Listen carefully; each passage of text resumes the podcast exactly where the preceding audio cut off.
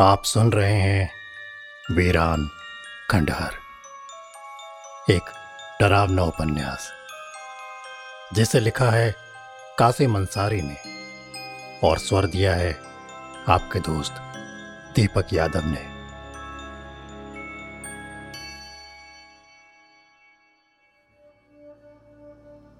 नादिया खान को पीर बाबा की बात सुनकर एक सदमा सा लगा था और वो काफी देर तक पीर बाबा के कमरे में बेखुदी के आलम में ऐसी ही बैठी हुई थी। उन्हें अभी तक यकीन नहीं आ रहा था कि साहिल उनका बेटा नहीं है।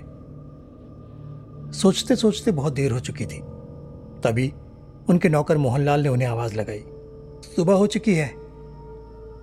मोहनलाल की आवाज़ सुनकर नादिया खान चौंक गई और अपने ख्यालों से बाहर आ गई और इधर उधर देखने लगी। पीर बाबा कहाँ हैं? वो बाहर हैं। ठीक है, उन्हें बुलाओ। मोहनलाल पीर बाबा को बुला लाया। पीर बाबा अंदर आ गए, मगर उनके चेहरे पर चमक गायब थी और एक खौफ उनके चेहरे पर साफ दिखाई दे रहा था।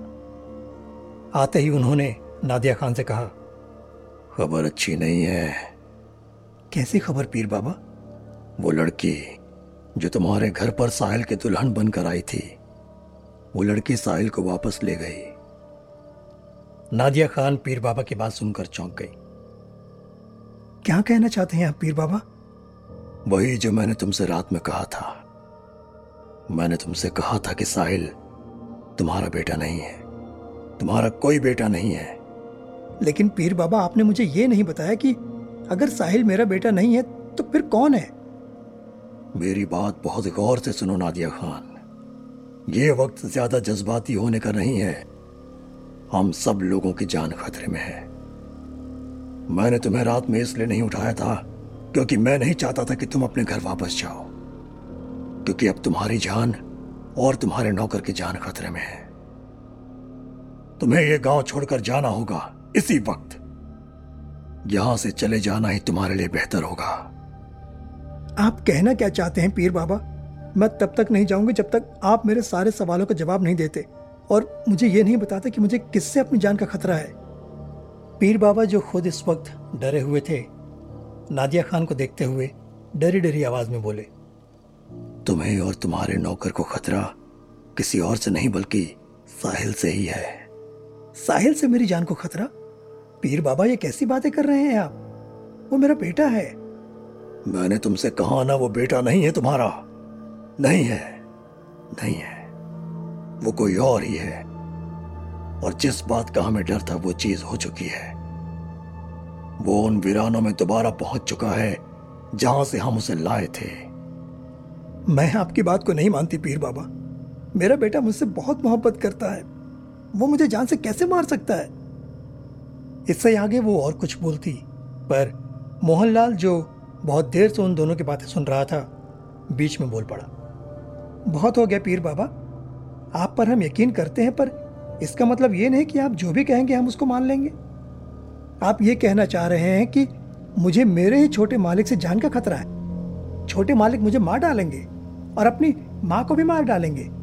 बकवास करने की इंतहा होती है। मोहनलाल की ये बात सुनकर पीर बाबा के चेहरे पर गुस्सा झलकने लगा। मैं तुम दोनों को बताना नहीं चाहता था, लेकिन लगता है मुझे अब बताना ही पड़ेगा। तुम दोनों मेरी बात को बहुत ध्यान से सुनो। जिस बेटे को तुम अपना बेटा समझ रही हो, वो दरअसल कोई और ही मखलूक है। तुम्हारे लिए इतना जानना काफी है कि वो इंसान नहीं है और वो हम लोगों की तरह नहीं है। उसे कोई और नहीं बल्कि खुद तुम्हारा शौहर ही हमारे पास लाया था। आप कहना क्या चाहते हैं पीर बाबा? मैं बताता हूं तुम्हें। दरअसल ये बात बहुत पुरानी है। जब तुम्हारा शौहर जवान था, उन दिनों तुम्हारी नई नई शादी हुई थी। तुम्हारे खानदान ने इस गांव की हमेशा खिदमत की। उन दिनों भूत प्रेत, चुड़ैल और जिन्नात का इस इलाके में बहुत ज्यादा आतंक हुआ करता था और वो इलाका जिसे सब लोग आज भी वीरान खंडहर के नाम से जानते हैं, उस वक्त कोई भी शख्स उस जगह से निकलता था तो दूसरे दिन उसकी लाश उन जंगलों में मिला करती थी। तुम्हारा शौहर अकील मेरा जानने वाला था और वो बहुत ही बहादुर किस्म का आदमी था। गांव के किसी भी मर्द में हिम्मत नहीं थी कि उन लोगों के सामने जाकर उनका सामना करे। उस वक्त अकील वो इकलौता मर्द था जिसने वहां जाने की हिम्मत की और उसने वो कर दिखाया जो आज तक कोई नहीं कर पाया। उस रात के वक्त जब चांद की आखिरी तारीख हुआ करती थी, वो लोग जंगल में निकला करते थे और आसपास के इलाकों में तबाही मचाया करते थे। बेगुनाहों का खून पी जाते थे और किसी में इतनी हिम्मत नहीं थी कि वो उनका सामना कर सके। बस सिर्फ एक तुम्हारा शौहर अकील ही था जो मेरे पास आया था, जिसने उन वीरानों में जाने की हिम्मत की थी। मैंने उसे उस वक्त एक ताबीज दिया था और कहा था कि जिस वक्त वो लोग उस पर हमला करें वो उस ताबीज को उनके गले में फेंक दे, और उसने वही किया। फिर वो एक या दो दिन के बाद एक शख्स को मेरे पास लेकर आया जो बेहोश पड़ा था। वो शख्स लंबा चौड़ा, जो देखने में बहुत ज्यादा खूबसूरत था, लेकिन ताबीज के असर से बेहोश था, क्या यूं कहा जाए बेबस था। अगर अकील ने हमारा दिया हुआ ताबीज उसके गले में नहीं फेंका होता तो तुम्हारा शौहर भी जिंदा नहीं होता। हमारे ताबीज के असर से वो शख्स कमजोर पड़ चुका था। वो उन्हीं की कौम में से था, पर हम लोग उस शख्स को जान से नहीं मार सकते थे। उसे जान से मारना नामुमकिन था, या ऐसा कह लो मेरी हद से बाहर था।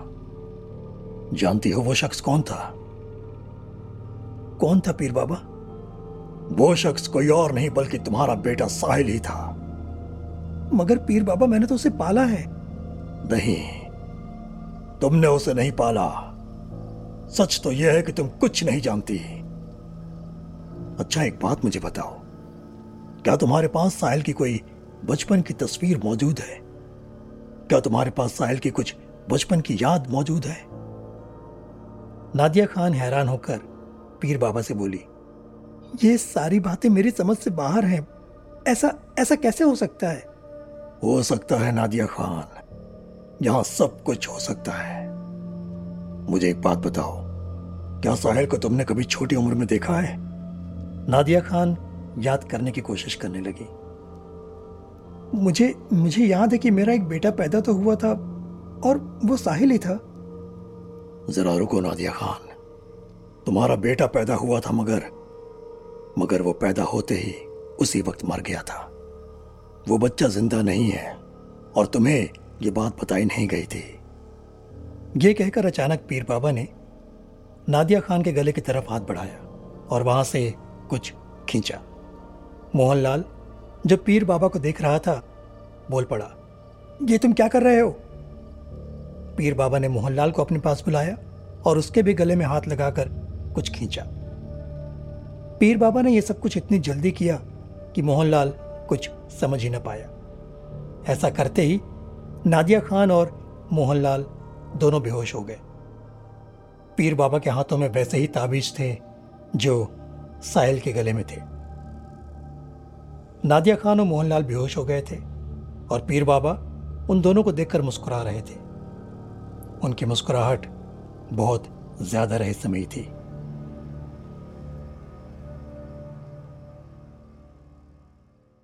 ऐसी ही इंटरेस्टिंग किताबें कुछ बेहतरीन आवाजों में सुनिए सिर्फ ऑडियो पिटारा पर।